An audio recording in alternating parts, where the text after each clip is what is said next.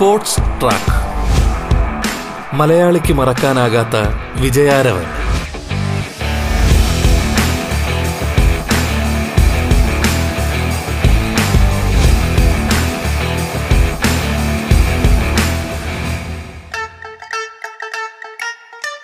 നമസ്കാരം പ്രിയ ശ്രോതാക്കളെ. സ്പോർട്സ് ട്രാക്കിലേക്ക് സ്വാഗതം. കേരള ക്രിക്കറ്റ് ടീമിന്റെ പരിശീലകയും ബി സി സി ഐ കോച്ചുമായ അനുമോളാണ് ഇന്ന് സ്പോർട്സ് ട്രാക്കിൽ അതിഥിയായി പങ്കുചേരുന്നത്. സ്വാഗതം സ്പോർട്സ് ട്രാക്കിലേക്ക്.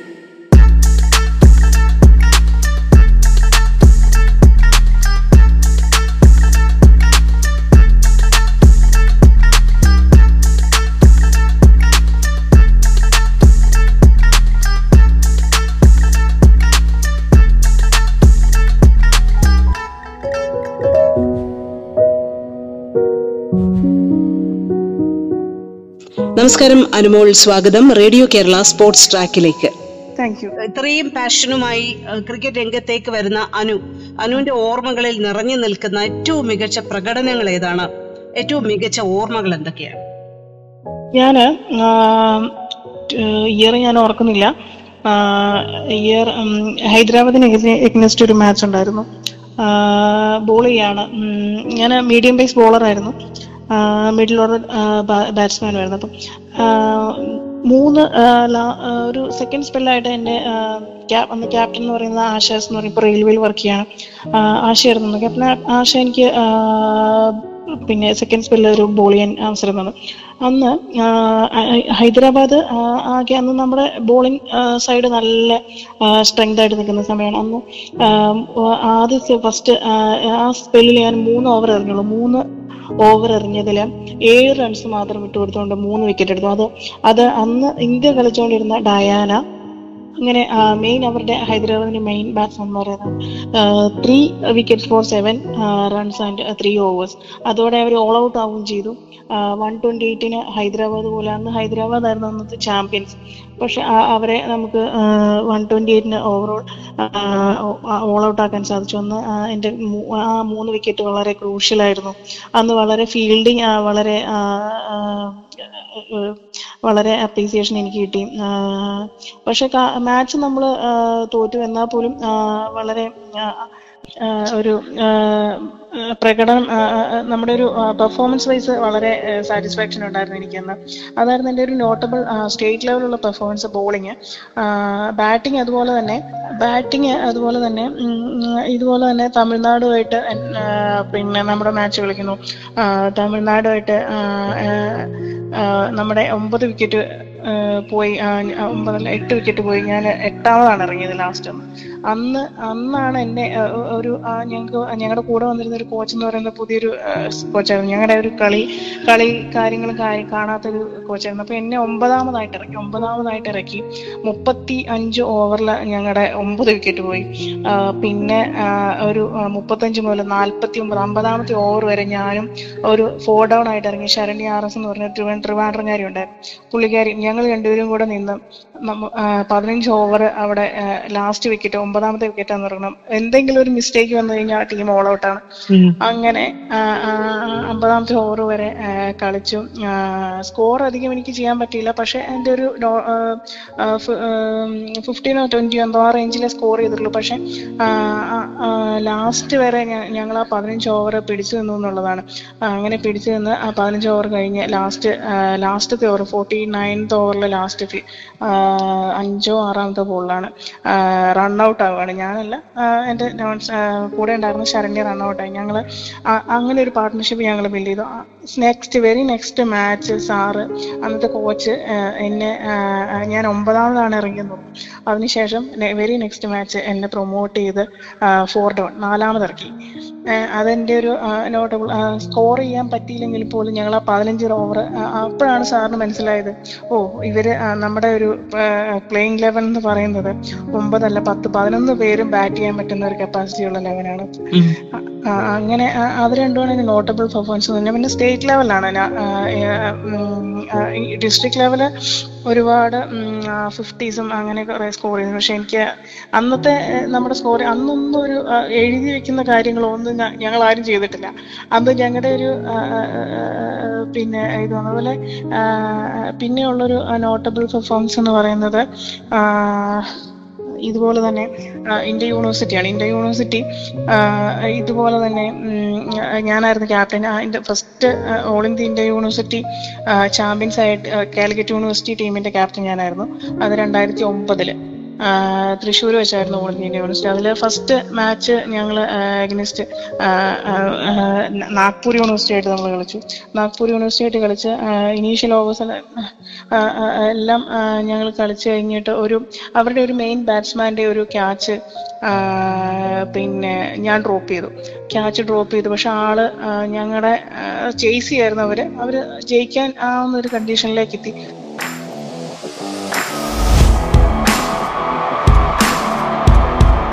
Sports track. മലയാളിക്ക് മറക്കാനാകാത്ത വിജയാരവൻ.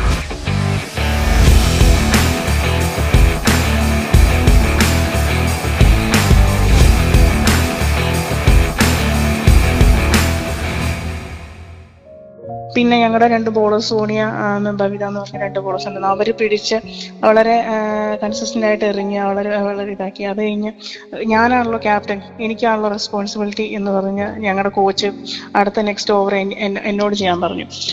ഞാൻ കാരണം നീ ക്യാച്ച് ഡ്രോപ്പ് ചെയ്ത് ഞാനാണെന്ന് പറഞ്ഞു. ആ വെരി നെക്സ്റ്റ് ഓവർ കുട്ടികൾ വിക്കറ്റ് ഞാൻ എടുത്തു. അങ്ങനെ ആ കളി നമ്മൾ ജയിച്ചു. ഞാനായിട്ട് ഡ്രോപ്പ് ചെയ്ത ക്യാച്ച് ഞാനായിട്ട് തന്നെ ആ കുട്ടിയുടെ വിക്കറ്റ് ആ, എനിക്ക് അങ്ങനെ ടീമിനെ വിജയിക്കാൻ പറ്റി. അതുപോലെ തന്നെയാണ് പിന്നീടുള്ള ഞങ്ങളുടെ ഒരു ജേണി എന്ന് പറയുന്നത് ആ ഒരു ഇത്. അതുപോലെ തന്നെ ഫിഫ്റ്റീസ് ഒരുപാട് അടിച്ചിട്ടുണ്ട് അതുപോലെ ഫൈവ് വിക്കറ്റ്സ് ഓൾസോ ഒരുപാട് കിട്ടിയിട്ടുണ്ട്. പക്ഷെ ഞാനൊന്നും എഴുതി വെക്കാത്തതുകൊണ്ട് എനിക്ക് അത്ര ഓർമ്മയിലില്ല. ആ, സമയത്ത് ഏത് ഏത് ആരോട് എഗ്നിസ്റ്റ് ആണ് എന്താണെന്നൊന്നും ഞങ്ങൾ അന്നൊന്നും ശ്രദ്ധിച്ചിരുന്നില്ല.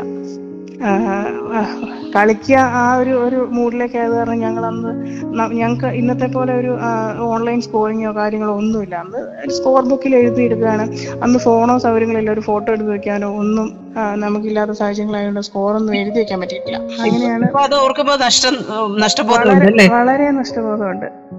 ഞങ്ങളുടെ ആ സമയത്ത് ഒരു ഫോട്ടോയോ അല്ലെങ്കിൽ ഞങ്ങൾക്കൊരു ഇന്നത്തെ കുട്ടികൾക്ക് എന്തൊക്കെ സൗകര്യങ്ങളുണ്ട്? നമുക്കിപ്പോ ഒരു അവനവന്റെ സ്വന്തം കളി തന്നെ വീഡിയോ എടുത്ത് നമുക്ക് തന്നെ കറക്ഷൻസും കാര്യങ്ങളും എല്ലാം ചെക്ക് ചെയ്യാം. ഞങ്ങളെ സംബന്ധിച്ചിടത്തോളം അന്നൊന്നുമല്ല.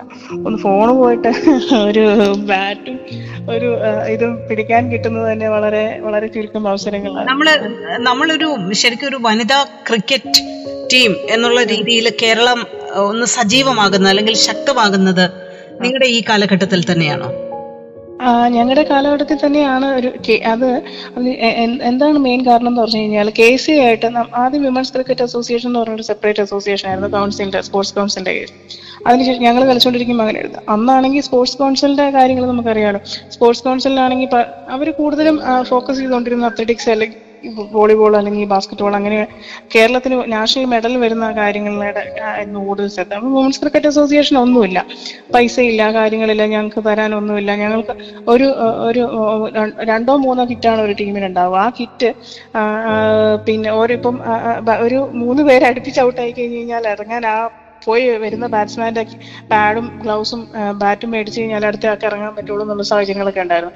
അപ്പം അന്നത്തെ പിന്നെ അതുപോലെ അതുപോലെയല്ലല്ലോ ഇപ്പോഴത്തെ കുട്ടികൾ ഇപ്പോഴത്തെ ഇപ്പൊ പേഴ്സണൽ കിറ്റായി കാര്യങ്ങളായി പിന്നെ അങ്ങനെ ഒരുപാട് സൗകര്യങ്ങളായി പിന്നെ കേരള ക്രിക്കറ്റ് അസോസിയേഷൻ നമുക്ക് ഓരോ വർഷം സ്റ്റേറ്റ് കളിക്കുന്ന പ്ലേയേഴ്സിന് കിറ്റ് കൊടുക്കുന്നു. അങ്ങനെയുള്ള സൗകര്യങ്ങളെല്ലാം കൂടിയതിന് ശേഷമാണ് അത് ഞങ്ങളുടെ ഞാനൊരു ലാസ്റ്റ് ടൂ തൗസൻഡ് നയൻ സമയത്താണെന്ന് എനിക്ക് തോന്നുന്നത് കെ സി ആയിട്ട് മെർച്ച് ചെയ്ത് ആ സമയത്ത് ഞങ്ങൾ കളിക്കാൻ തുടങ്ങി. ആ രണ്ടു മൂന്ന് വർഷം നമുക്ക് വലിയ റിസൾട്ട് ഇല്ലായിരുന്നു. പക്ഷെ അതിനുശേഷം ഒരു മൂന്ന് നാല് വർഷം കഴിഞ്ഞപ്പോഴത്തേനും നമ്മൾ T twenty south zone qualify ചെയ്തു ടി ട്വന്റി ക്വാളിഫൈ ചെയ്തു. അങ്ങനെ കേരളം കുറച്ചുകൂടെ ഒക്കെ നോട്ടബിൾ നാഷണൽ കളിക്കാൻ പോയി ഫസ്റ്റ് ടൈം അങ്ങനെ ഞങ്ങളുടെ ഒരു ഞങ്ങളുടെ ഒരു അവസാന ഞങ്ങളുടെ കളി അവസാനിക്കുന്ന ഒരു സ്റ്റേജിലേക്ക് ആയപ്പോഴത്തേനും കുറച്ചും കൂടെയൊക്കെ ഒരു മാറ്റം കേരള ക്രിക്കറ്റ് ടീമിന് വരാൻ തുടങ്ങി. കാരണം എല്ലാവരും റെഗുലറായിട്ട് പ്രാക്ടീസ് ചെയ്യാനും കാര്യങ്ങളും എല്ലാം തുടങ്ങാൻ സൗകര്യങ്ങൾ എല്ലാം അന്വേഷിച്ചു തുടങ്ങി. അല്ലെങ്കിൽ മാച്ചിന് പോകുന്നു മാച്ചിന് പോകുന്ന പത്ത് ദിവസം ക്യാമ്പിൽ കിടന്ന് ഞങ്ങൾ പ്രാക്ടീസ് ചെയ്യുന്നതും അല്ലാണ്ട് ഞങ്ങൾക്ക് പ്രാക്ടീസ് ചെയ്യാനോ കാര്യങ്ങളോ സൗകര്യം സൗകര്യങ്ങളോ ഒന്നും ഇവിടെ ഇല്ലായിരുന്നു അന്നാണ് ആ മാറ്റം ചേഞ്ച് തുടങ്ങിയത്. പിന്നെ ഏറ്റവും വലിയ മാറ്റം വന്നത് കേരള ഇത് കെ സിയുടെ അക്കാദമി ക്രിക്കറ്റ് അക്കാദമികൾ തുടങ്ങിയതോടെ കുട്ടികൾക്ക് എപ്പോഴും എപ്പോഴും മുന്നൂറ്ററുപത് കോഴ്സ് പേഴ്സണൽ കോച്ചായി അക്കാദമിക്ക് ഒരു കോച്ചായി പത്തോ പതിനഞ്ചോ കുട്ടികൾ ഇറങ്ങുന്ന ഒരു ടീമിന് ഒരു കോച്ചായി അവർ എല്ലാ ദിവസവും പ്രാക്ടീസ് റെഗുലറായിട്ട് പ്രാക്ടീസ് ചെയ്യുന്നു കാര്യങ്ങൾ ചെയ്യുന്നു എല്ലാം ചെയ്യുന്നു. അങ്ങനെ വന്നപ്പോൾ കളിയുടെ ആ ഇതേ സ്റ്റാൻഡേർഡായി മാറി പ്രൊഫഷണലായി കളി ഞങ്ങളുടെ സമയത്ത് പ്രൊഫഷണലിസം എന്ന് പറയുന്നത് ഇവിടെ ഇല്ല. ആകെ ഉണ്ടായിരുന്നത് മുംബൈക്ക് മാത്രമാണ് കേരളത്തിൽ പ്രൊഫഷണലിസം ക്രിക്കറ്റിന് ഇല്ലായിരുന്നു അതെല്ലാം മാറ്റം വന്നത് ഈ കെ സിയുടെ ഒരു ക്രിക്കറ്റ് അക്കാദമികളും കാര്യങ്ങളും എല്ലാം വന്നതിന് ശേഷമാണ്. Sports track. മലയാളിക്ക് മറക്കാനാകാത്ത വിജയാരവൻ. സ്പോർട്സ് ട്രാക്കിൽ ഇടവേള.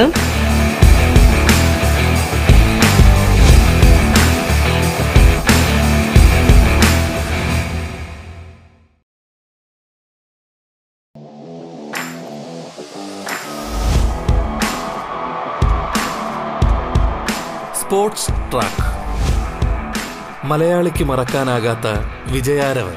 മുൻ ക്രിക്കറ്റ് താരവും ക്രിക്കറ്റ് പരിശീലകയുമായ അനുമോളാണ് അതിഥിയായി പങ്കുചേരുന്നത്. തുടർന്ന് കേൾക്കാം സ്പോർട്സ് ട്രാക്ക്. ആക്ച്വലി ആ ഒരു കാലഘട്ടത്തിൽ നിങ്ങളുടെ ഒരു ഡിഫിക്കൽട്ടീസിനെ കുറിച്ചും ഒക്കെയാണ് എടുത്തു പറയുന്നത്. ഞാൻ നമ്മൾ പൊതുവെ പറയാറുണ്ട് ഈ വനിതാ ക്രിക്കറ്റിന് അപ്പുറത്തേക്ക് നമ്മുടെ നല്ല കഴിവുള്ള താരങ്ങളൊക്കെ ആണെങ്കിൽ പോലും കൂടുതലും അത്ലറ്റിക്സും അല്ലെങ്കിൽ നമുക്ക് പരിചയമുള്ളത് വോളിബോൾ ടീമിലെ ഭാഗമാകുക അല്ലെങ്കിൽ ബാഡ്മിന്റൺ അങ്ങനെയുള്ള മത്സരങ്ങൾ കായിക ഇനങ്ങൾ തെരഞ്ഞെടുത്ത് അവരതിലേക്ക് തിരിയുകയാണ് സാധാരണ ചെയ്യാറുള്ളത് എന്ന് നമ്മൾ പലപ്പോഴും ചോദ്യങ്ങളായിട്ട് ചോദിക്കാറുണ്ട്. സത്യം പറഞ്ഞാൽ അതൊരു റിയാലിറ്റി തന്നെയായിരുന്നു. അതാണ് ഞാൻ പറഞ്ഞത്. അത് ഈ സ്കൂൾ ലെവലിലുള്ള ഒരു ഒരു പ്രശ്നമാണ്. അത് സ്കൂൾ ലെവലിൽ നമ്മുടെ ഇപ്പം ഫിസിക്കൽ എഡ്യൂക്കേഷൻ ഈ ക്രിക്കറ്റിന് വേണ്ട സൗകര്യങ്ങളും അല്ലെങ്കിൽ ഞാൻ പറഞ്ഞ ഇൻഫ്രാസ്ട്രക്ചർ ഫെസിലിറ്റീസ് ഒരുപാട്. ഇപ്പൊ ഒരു മാറ്റ് ആണെങ്കിലും അല്ലെങ്കിൽ ഒരു ബാറ്റ് ആണെങ്കിൽ ഒരു സ്റ്റമ്പ് ഒരു ബോൾ ഇതെല്ലാം മേടിക്കാൻ വളരെ പൈസ വേണം എക്സ്പെൻസീവ് സ്കൂൾ ലെവലിൽ നമുക്ക് ഈസി ആയിട്ട് കൊണ്ടു നടക്കാൻ പറ്റുന്ന ഒരു ഗെയിം അല്ല ക്രിക്കറ്റ് എന്നുള്ളത് കൊണ്ടാണ്. പല പല ഫിസിക്കൽ എഡ്യൂക്കേഷൻ ടീച്ചേഴ്സും ഇതിനെ ഒരു സീരിയസ് ആയിട്ട് എടുക്കാറ്. എന്നാന്ന് വെച്ച് എന്ന് വെച്ച് കഴിഞ്ഞാൽ ബാക്കി ഒരു ഒരു വോളിബോളിലാണെങ്കിൽ ഇപ്പൊ ഒരു കുറച്ച് സ്ഥലവും മതി ഒരു ബോളും മതി. പിള്ളേർക്ക് കളിക്കാൻ കാര്യങ്ങൾ പക്ഷേ ക്രിക്കറ്റിനെ സംബന്ധിച്ചിടത്തോളം അങ്ങനെയല്ല ഒരു പതിനൊന്ന് പതിനൊന്ന് ഇരുപത്തിരണ്ട് പേര് ടീമിൽ രണ്ട് ടീം ഉണ്ടെങ്കിൽ തന്നെ കളിക്കാൻ പറ്റുള്ളൂ. അതുപോലെ തന്നെ മാറ്റ് ബാറ്റ് ബോൾ ഇതെല്ലാം സൗകര്യങ്ങളെല്ലാം വേണം. അതുകൊണ്ട് പല ഈ സ്കൂൾ ലെവലിൽ തന്നെ ഇത് ഇഗ്നോർ ചെയ്യപ്പെടുകയാണ്. ബോയ്സിന് തന്നെ ബോയ്സ് വളരെ എന്ന് പറയുന്നത് അവർ സ്വന്തം സ്വന്തമായിട്ട് താല്പര്യം കൂടുതലുള്ളതുകൊണ്ട് സ്വന്തമായിട്ട് കളിക്കുന്നു. പിന്നെ വീട്ടിലാണെങ്കിലും കളിക്കുന്നു. പി ടി പീരീഡ് കിട്ടുമ്പോൾ കളിക്കുന്നു. പക്ഷെ ഗേൾസ് അതൊന്നും ചെയ്യുന്നില്ല. പക്ഷെ ഇങ്ങനെ ഇങ്ങനെയുള്ള സൗകര്യങ്ങൾ സ്കൂൾ ലെവലിൽ തന്നെ ഇല്ലാത്തതുകൊണ്ടാണ് ആരും കളിക്കാനും കാര്യങ്ങളും ഒന്നും മുന്നോട്ട് വരാത്തത്. ഇന്ന് ഇന്നത്തെ സംബന്ധിച്ചിടത്തോളം ഇന്നിപ്പം ഒരു ഒരു പ്രൈവറ്റ് അക്കാദമികളും അല്ലെങ്കിൽ കെ സിയുടെ അക്കാദമികളും തുടങ്ങിയതോടെ അവിടെ പോയി പ്രാക്ടീസ് ചെയ്യാൻ പറ്റും. അങ്ങനെയുള്ള കാര്യങ്ങളെല്ലാം അത് സ്കൂളിൽ തന്നെ വേണമെന്നില്ല. അവിടെ ചെയ്താലും നമുക്ക് ചെയ്യാൻ പറ്റും എന്നുള്ളൊരു ഇതിലേക്ക് എത്താൻ തുടങ്ങി. അത് ഈ പുറത്തുള്ള ഇവിടുത്തെ കേരളത്തിലെ സാഹചര്യമാണ്. കേരളത്തിലെ പാരന്റ്സ് അതുകൊണ്ടാണ് സ്കൂൾ ലെവലിലെ ടീച്ചേഴ്സ് തന്നെ അത് ചിന്തിക്കുന്നില്ല. പിന്നെ ഇങ്ങനെ വീട്ടിലുള്ള പാരന്റ്സിനെ അറിയില്ല. കാരണം അവർക്ക് ആകെ അറിയാവുന്നത് അത്ലറ്റിക്സും ഓടുക ചാടുക അങ്ങനെയുള്ള കാര്യങ്ങൾ മാത്രമേ എല്ലാവരും വീട്ടിലുള്ള സാധാരണ ലെവലിലുള്ള ആൾക്കാർ ചിന്തിക്കുള്ളൂ. അതേസമയം കുറച്ചും കൂടെ ഒരു ഈ സ്കൂൾ ലെവലിൽ നമ്മൾ ഈ കാര്യങ്ങളെല്ലാം മാറ്റം വരുത്തിക്കാൻ ഇപ്പം ക്രിക്കറ്റ് സ്കൂൾ എന്ന് പറഞ്ഞ കേരള ക്രിക്കറ്റ് അസോസിയേഷന്റെ ഒരു പദ്ധതിയുണ്ട്.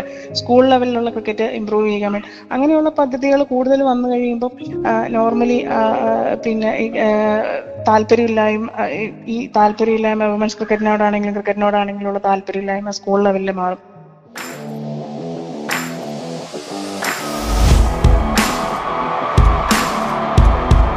സ്പോർട്സ് ട്രാക്ക് മലയാളിക്ക് മറക്കാനാകാത്ത വിജയാരവൻ.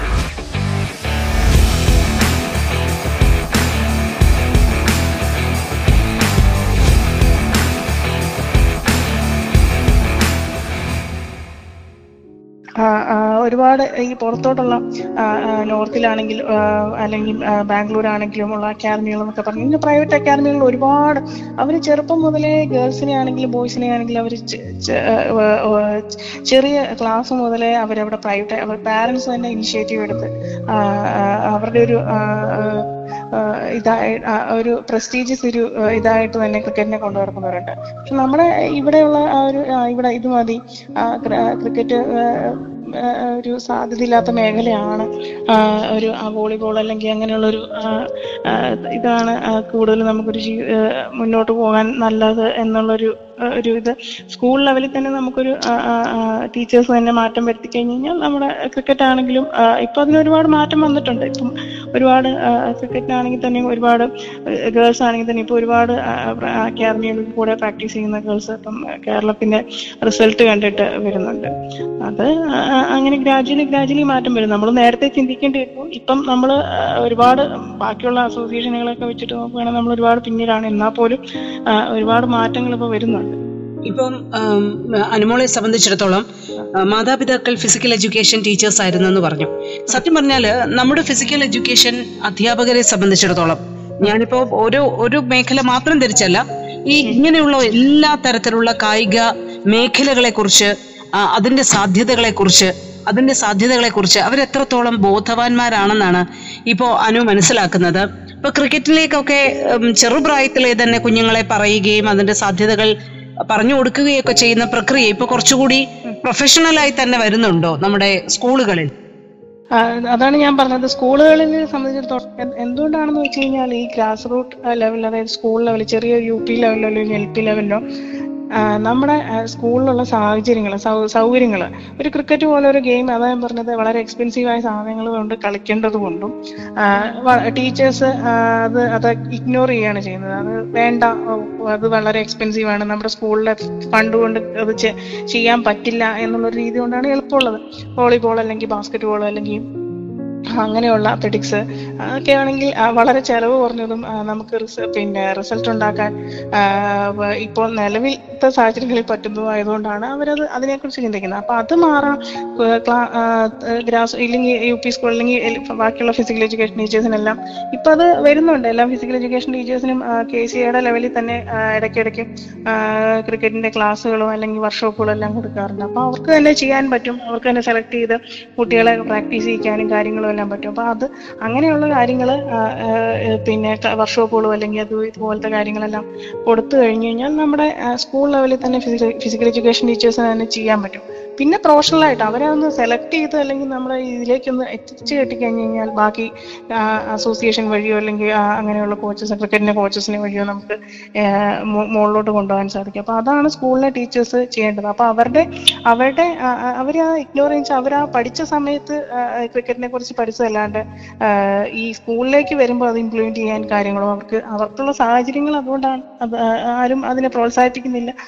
അതുകൊണ്ടാണ് അവർ ചെയ്യാത്തത്. പക്ഷെ അങ്ങനെ അങ്ങനെ ചെയ്യാനുള്ള സാഹചര്യങ്ങൾ ഉണ്ടാക്കി കൊടുക്കുകയാണെന്നുണ്ടെങ്കിൽ എന്തായാലും നമ്മുടെ അത്ലറ്റിക്സോ അല്ലെങ്കിൽ വോളിബോളോ അല്ലെങ്കിൽ ബാസ്കറ്റ് ബോളോ വളരുന്ന പോലെ ക്രിക്കറ്റും നമ്മുടെ കേരളത്തിൽ അതിവേഗം വളരും.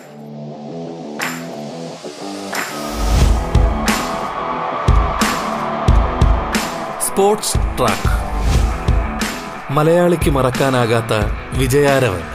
വനിതാ ക്രിക്കറ്റ് താരവും പരിശീലകയുമായ അനുമോളാണ് അതിഥിയായി പങ്കുചേർന്നത്. സ്പോർട്സ് ട്രാക്കിന്റെ ഇന്നത്തെ അധ്യായം പൂർണമാകുന്നു. നമസ്കാരം.